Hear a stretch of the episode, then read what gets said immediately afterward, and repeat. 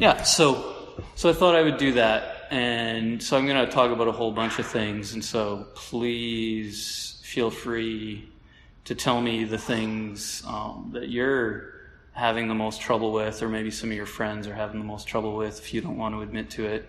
I'm having this problem. My friend's having this problem, right? The way we do that. um, and so, so I, am particularly going to be looking to get some of that feedback. So I'm, I'm up for talking about just about anything. I've had had all the questions that you can ask and more. That's kind of like one of the ways I'm wired. I'm very questioning kind of person, and and even yeah, and I mean, there's a lot of church contexts in which that's considered like a lack of faith, rather than like I, I actually believe that that's the matrix in which you can find faith. I don't. I think that faith without doubt is something other than faith. Faith is something that you have when you have doubts. Um, but that's that's already itself like not the way a lot of folks talk. But um, but yeah, so so in that mix, I thought today I would talk about uh, creation because this is this is a this is a notion of um, Christianity that there's teachings about God creating everything, and then there's then there's some pretty specific views in that that a lot of Christians think that you have to hold to call yourself a Christian, and then there's a lot of folks who have a lot of trouble with those um, those doctrines, and think that, well, if you have to believe that to be a Christian, I can't be one. And so, of course, this is any idea that um, that that the notion that God created everything, which I actually believe, um, means that you have to believe that the Genesis account is literally the way it happened. That the, the account in Genesis is history. That God created the world in six literal days, about six thousand years ago, give or take a few years. That this is literally history and that we're we're gonna like hold on to this tight and exclude anybody who doesn't believe this unlike those godless liberals who believe in evolution that we came from monkeys or some such thing and i didn't come from that. They can come from like there's this conversation that happens like this and it's pretty gross. I don't uh, it's and it's so tiring. So I mean, you can, And, but this is, but this is something that like sincere people believe, and I'm not actually saying that the people who hold these beliefs uh, are are dumb or insincere or acting in bad faith on in, in either camp, because I think that I think that this is one of these things where the things that people think that they're talking about aren't actually what they're talking about. So that's what I want to talk about a bit today. Because, um, like, and, and, I'll, I mean, I'll say that I, I don't believe that God created the world literally the way that Genesis says that God created the world. I don't actually believe that. But I don't also think that somebody who does believe that is is wrong or bad necessarily. I think that they've been formed in a tradition that is trying to do something with that story to, to, to, try and form a certain kind of identity. And that's what actually what I'm more interested in. Um, it's because what, what, what do we, what do we think about when we think about create, creation stories, right? We think about, well, where did I come from? And this is always a very good question. How did, how did everything get here? How did I get here? How did, how did we how did things come to be how did how did we get here and that's a great curious awesome question um, but when there's this ready-made answer um, what what that is actually tending to do in the way that it's actually tending to function is it's is it in, in terms of group dynamics and the way groups and and tribes and cultures and everything operate, this is, this is a marker, a boundary marker to say that this is how you know who belongs to our group, is we believe these things, unlike those people who believe those things, right? It's a, it's a marker to say, um, this, this is what we believe. Now, as, as far as Christians needing to believe that um, God created the world in a literal six days according to Genesis, um, that's a pretty new belief in the history of the church. Uh, that um, again, that's that's something that started to happen probably about hundred years ago, give or give or take, and it mostly comes out of the United States, and it comes out of um, it comes out of a notion of need of of a lot of uh, Christians starting to feel like they weren't running the world anymore, right? Uh, out of a sense that history is progressing, we're not allowed to own slaves anymore, and all kinds of garbage beliefs that Christians have had. And, and there's, there's people who are starting to believe that we, uh, that the, the theory of Charles Darwin of evolution, that we didn't actually all come from one common ancestor, Adam and Eve in the garden. And, and, and, and it's not, and so, so there's this, there's this doubling down on this creation story. And it's mostly a function, actually, of we want to be the only ones who are allowed to tell the story of the way things are, right? We, we want to be in control. And so, but that's the way creation stories have mostly functioned. If you examine creation stories throughout history, now every, every culture uh, has creation stories, right? Because creation stories are actually never really about um, where we came from. It's just like history isn't about what happened in history. History is always, and, and creation stories, which are really kind of a attempted form of history, just way further back. It's saying, how did we get here? What should we be? Right? What kind of people should we be? Who are we? Why are things the way that they are? And actually, if you look at creation stories throughout history, from, from all, all cultures, all, all religions, and everything, what creation stories tend to do functionally is to support the way that things are. There, there's almost always a direct line where, where, where the god or whatever of these stories uh, supports whoever actually happens to be uh, the current ruler, the current king or queen or government or, or what have you, to say that there's a direct line from the way that things came into being and the ruler of the ruler of everything to the ruler of everything that we can actually see. And so in Egypt, you had you had the sun god Ra, right? You have this whole creation story that I, I, read so many creation stories in preparation for this that I've lost track of what that one actually says. But if you read these ancient uh, creation stories, there, it's very fascinating because almost always almost always it's not about where everything came from exactly because usually there's some like older ancient gods who are kind of horrific and terrible and then there's some newer upstart gods that say that the older gods were evil and oppressive and horrible and so they kill those older gods and usually there's something that happens where one of these older gods gets like literally torn apart and from their body everything that is gets made the whole world and the whole creation so that's that's actually the pretty typical like creation story that happens in these in these ancient cultures that would have been the case when when uh, the Genesis account was written. Um, and so that that's actually the one. And so most most biblical scholars believe that that Genesis chapter one was written uh, by the, the Judeans when they were taken into captivity in Babylon right? So you'd had you had the ancient um, nation of Judah, right? So you had David and Solomon, and then mostly bad kings, and then a couple of good kings, and and mostly bad kings, and the prophets spoke judgment against them, and eventually they got conquered. They got taken away into captivity, and they got taken into captivity by the Babylonians. And this was about 600 BC.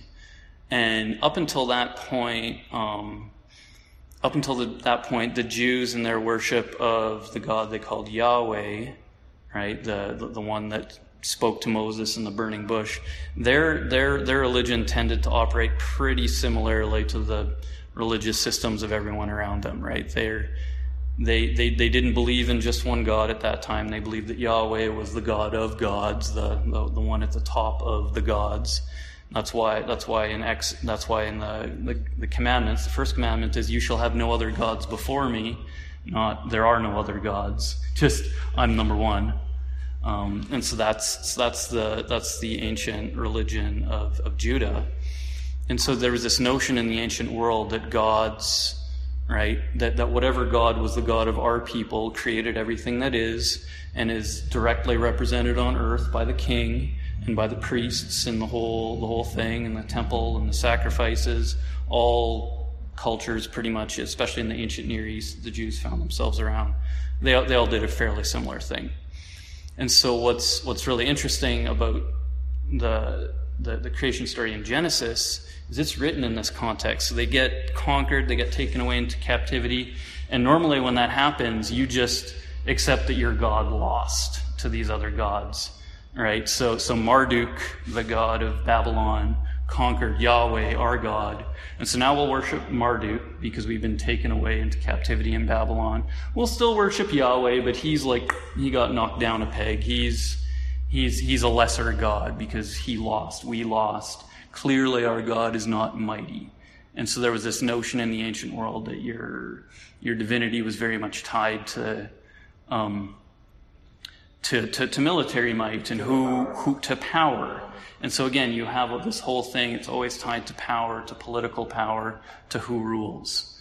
And so the Babylonian myth was that in, in the beginning, that Marduk killed his basically god grandma named Tiamat, and she's she's this god of the sea, and there's this notion of her as kind of like a sea monster, right? A very terrifying thing in, in, in those ancient days.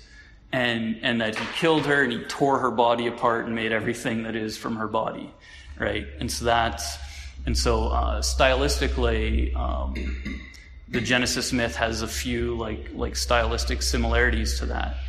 But what's, what's interesting, particularly about the Jews, is they didn't stop worshiping their God and they wouldn't really start worshiping Marduk. But then if, if God, if our God, who we still believe in, is no longer the God who wins, who's, there's a direct line from, from our God to who's in charge today, then we have to tell a bit of a different kind of story here, don't we? So that's what's interesting about the Genesis story, is it's actually a brilliant piece of political subversion in, in its day and in its age and in its context. So normally, the normal thing for, for, for the Jews to have done was to stop worshiping their God, to consider that their God was now a lesser God, that Marduk, the Babylonian God, was a greater God, and that Yahweh, their God, was a lesser God. That would have been the normal thing to do in that worldview. And so, instead, what happens is they start to tell a different kind of story about the way that everything came into being. They start to tell a story that basically is nonviolent. And this is the first time that that's ever happened in history. It's a creation story that's almost completely nonviolent. There's still little hints and traces because the this notion this notion of in the beginning, right? So let's let's crack open the beast here. Um, so Genesis chapter one says, In the beginning, when God created the heavens and the earth, the earth was a formless void, and darkness covered the face of the deep, while a wind from God swept over the face of the waters. So there's this notion that there's still something sort of going on here. There's something like there's almost it's we're about to talk about God creating everything, but it's kind of like there's something there and it's a bit chaotic. And so there's still some notion of maybe that chaos in the back of their mind Maybe everything came from some kind of conflict, some kind of violence as they're writing this, but for the most part, it's very subdued compared to literally ripping a goddess apart and making all matter from that. That's, that's pretty explicitly violent. But then here, then the next verse, then God said, Let there be light, and there was light. And so these other gods they create through war because that's how we create our nation is through war. And I mean, it's like and of course the more things change the more they stay the same right? You know whenever whenever whenever nations need need a little bit of unity it's good to declare war on somebody. That's that's the way we create our identity. Um, but but so here in Genesis and that's why this is a brilliant piece of subversion because the Jews should have stopped worshiping their God, but they didn't. They said, but then there has to not be this like direct through line from the way that God created everything and the way that things are today. God must not have created through war and battle just like all the other gods. Our God is right now in the eyes of everybody, our God is a loser God. We lost. We're in captivity. Our nation fell. So our God, there must actually be something in creation that's different from the way that the world is today. So our God, we're going to say that our God speaks forth the world creatively. And then subversively, the, I mean, the brilliant thing here is let there be light. Well, what? So therefore, again, light is something that comes from God, right? And then, of course, then later he creates, you know, uh, which which was the days, uh, one place, dry land. Da, da, da, ah, yeah. So, and then and then God said, "Let there be lights in the dome of the sky to separate the day from the night, and let them be for the signs and the seasons." Um, and so God made two great lights: the greater light to rule the day, and the lesser light to rule the night and the stars. Well, what what they're again saying here is, well, what most cultures worship. Most cultures have like a sun god, maybe a moon god.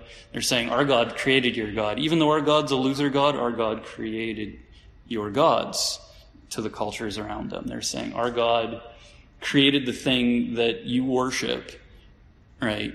And so there, so it's this from from a crushed and oppressed people. This is actually a brilliant piece of uh, subversive politics, actual like political theology saying, Our God created your God, and it doesn't make any sense unless you're on the inside of this thing.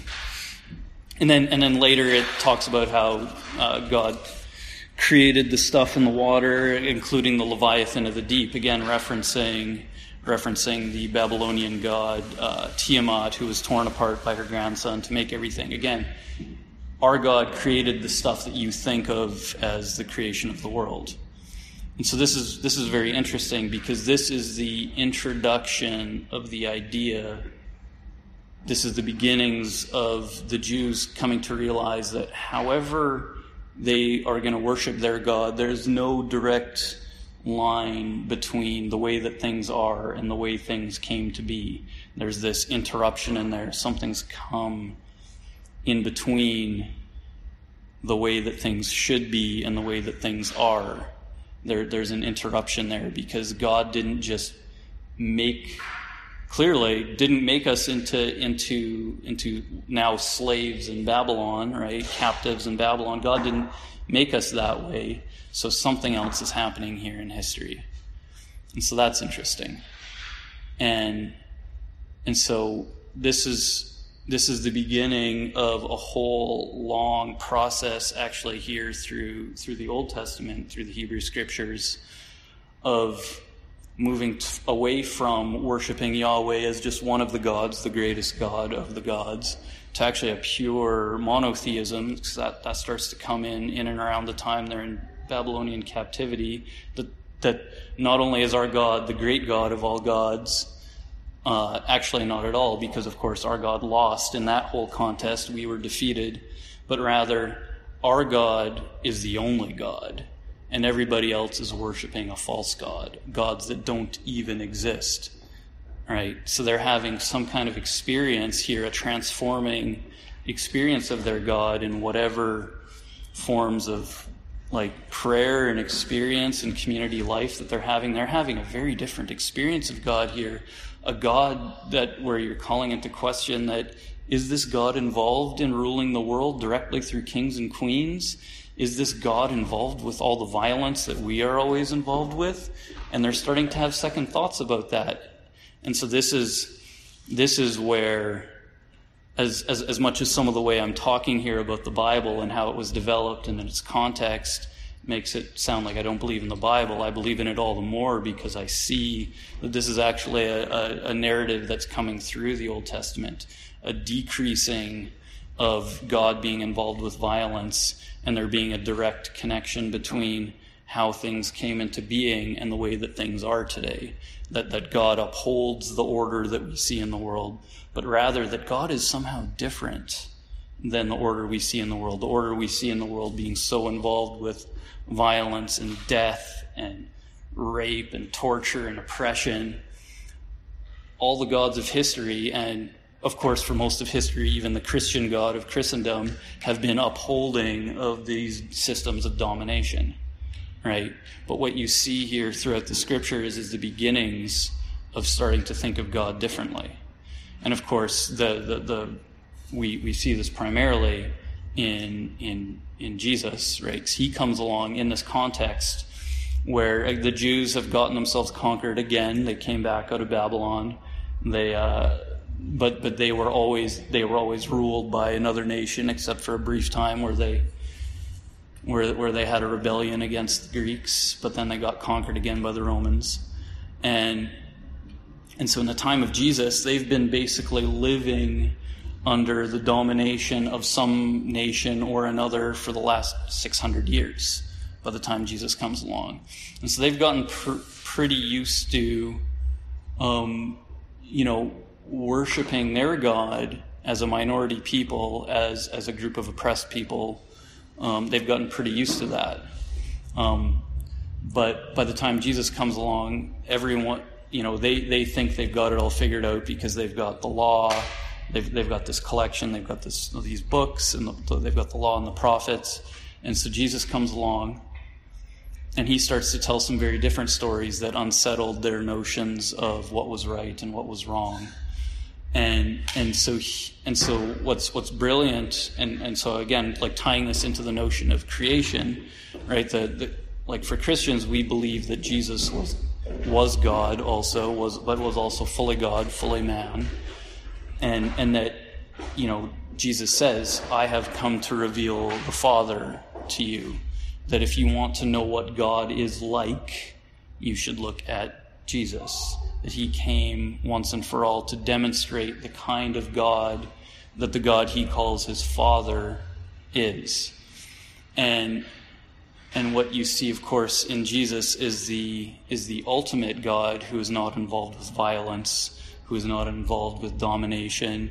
No, he, Jesus goes immediately to all of the people who are excluded, oppressed, dominated, uh, the, the wrong people, the incorrect people to hang out with. He hangs out with prostitutes and sinners and tax collectors um, he doesn't he doesn't fast when he's supposed to, like a good observant Jew. Um, he doesn't do lots of things that he's like he he actually breaks the Jewish law in, in several places. And so he's not a good Jew, but yet he's good in a way that people follow him and trust him and, and go after him. They don't get him because he's just not not involved with the world in, in a way that anybody's used to, right? Because, and so the way, the way he lived his life exposed all of these, all of these ways in which we uh, get, get ourselves involved in forming identity, right? By saying who we're not.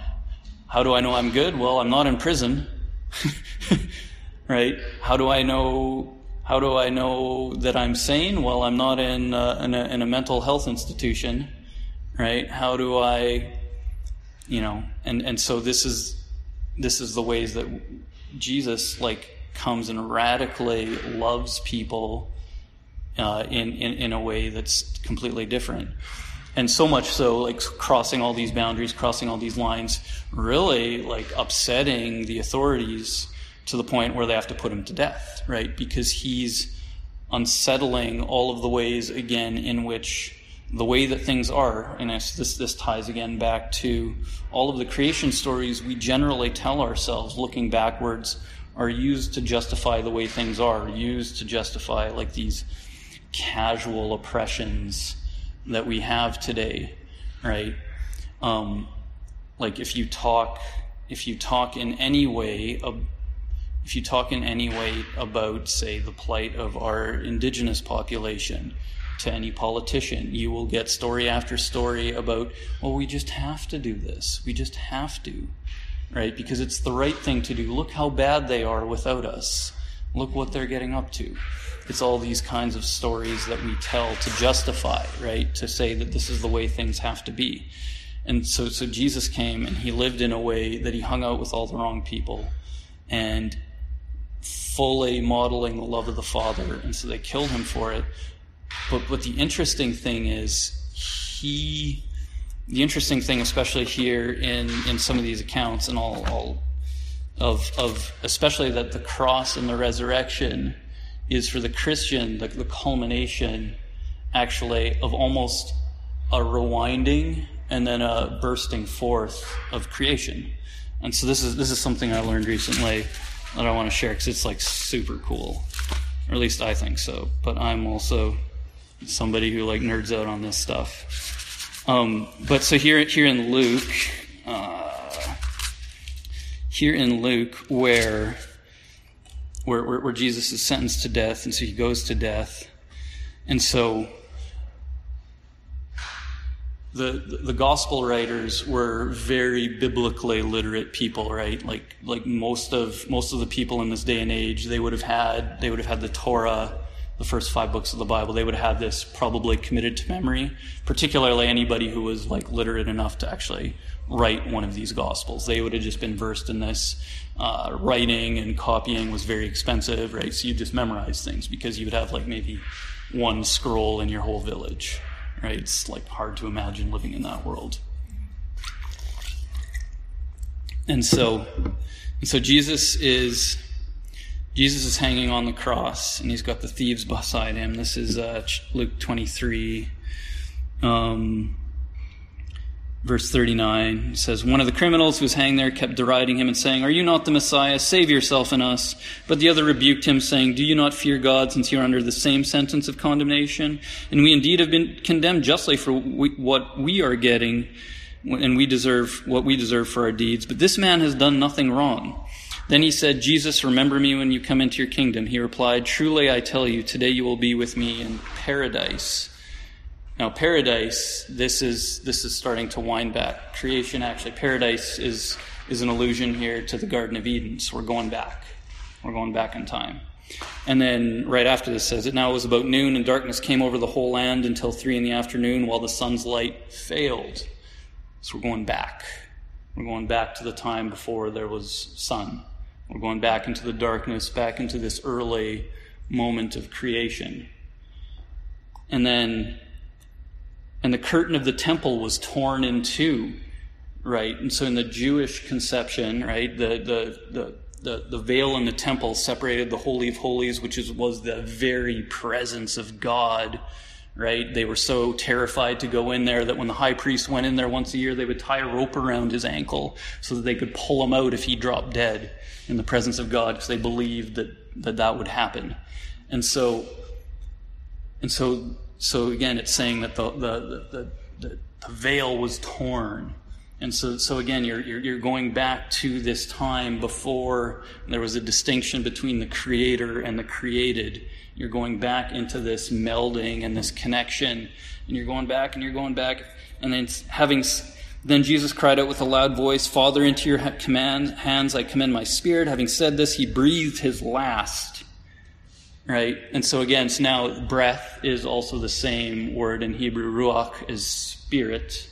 And so now you're right back to the beginning of Genesis. The spirit hovered over the face of the deep, right? And so, so it's this winding back of creation, right? It's this winding back to right back to the beginning. And what it's saying, so, so what the gospel writers here are doing, and we don't, we, we don't get these things quickly because we're not Jews and we don't have the whole Bible memorized. So we don't, we don't get these things as quickly. But what they got here is it's saying this is winding down creation. This is winding it back up to the beginning. And here, what we are seeing in the cross is Jesus, who is God incarnate, also is here doing the ultimate creative act, which is saying, that there's this love poured out to death, unconcerned with death, unconcerned with all of the things, loving in the kinds of ways that would get you killed. So much to the so much to the point that he went there freely, didn't even defend himself in court, and then gave up his spirit, and then was, but then of course came back because for God, forgot and came, came back and was resurrected three days later because what, what this is saying is in the new creation, in the creation that God is now starting to bring into our midst, the kingdom of God that is starting to break in among you, that there is a new creation that is starting to happen that is not so concerned with death, that is full of love, that is not involved with violence, our violence that we do. um, we do violence to each other. We did violence to to God Himself when we hung Him on a cross, and and and I think when we when we read these stories these stories of Jesus' crucifixion, we're supposed to like. If, if we if we believe that we wouldn't have been right there in the crowd with the crowd saying crucify him crucify him then I, I think we're mistaken because I think we would have been or at least I know I would have been and and so but but so, so what you're having here is a new creation story. And so you, you can actually read John, and, and there's some similar things going on in John in a different mode because John writes differently than Luke does. But what the gospel writers here are doing is saying there's a new creation that's starting. And, and of course, you see this you're a new creation in Christ. The old is gone, the new has come. There's something new breaking into history here in Jesus. That finally, once and for all, there's a God who is revealed who is not involved with violence. So much to the point that this God, unlike all these other gods who are doing battle and slaying each other and ripping gods apart, this God puts himself into our hands and lets us uh, kill him and is so full of life that even that can't hold him down that he that he that he rises from the grave. And and so this is the, the kind of life that, that that we are starting to get to be invited into. Again the kind of life that um, that is so filled with with love in a way that is unconcerned with consequences that is not afraid of death um, that this is this is a form of new creation. And it's an orientation then right? It's not a and so there's this radical shift because what we've seen in this older mode of creation stories is older in the past justifying the way that things are right saying that this connects to the way that things are these older creation stories and that there's almost this notion in these creation stories too, and the people who really get involved with them that the more things change, the worse things get, right? We're falling away. There was a fall, there's a moving away. Back in the old days, things were better, right? But things are getting worse, right? And, and so in a, in a Christian mode, it would be like gay people aren't ashamed anymore because we're not running the world anymore um, th- things like this.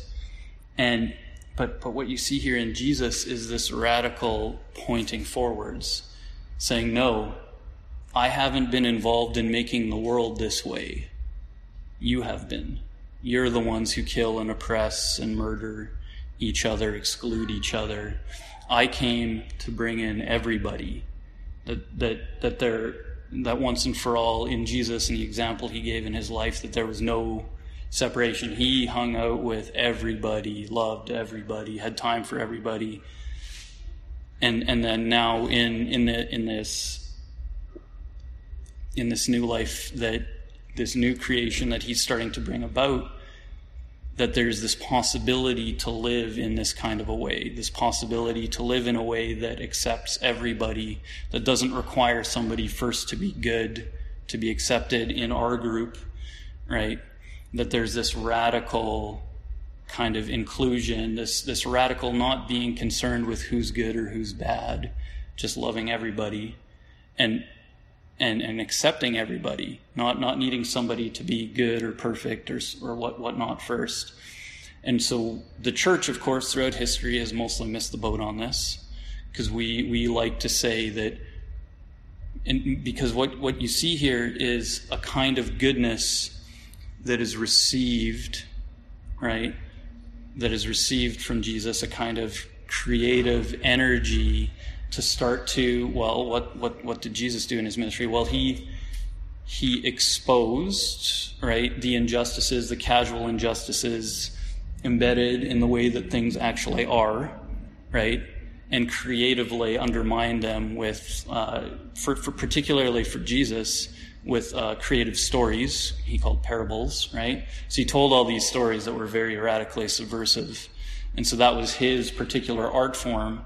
And so that's that's the particularly fascinating thing here is it's a connection of this bursting forth of creation, a new creation, a love that expresses itself in his life through creativity, through telling these very subversive stories, very creative subversive stories um, and also through creative acts right? Just by just by the very act of going to dinner with a prostitute or get, going to dinner with a tax collector, the wrong kind of people.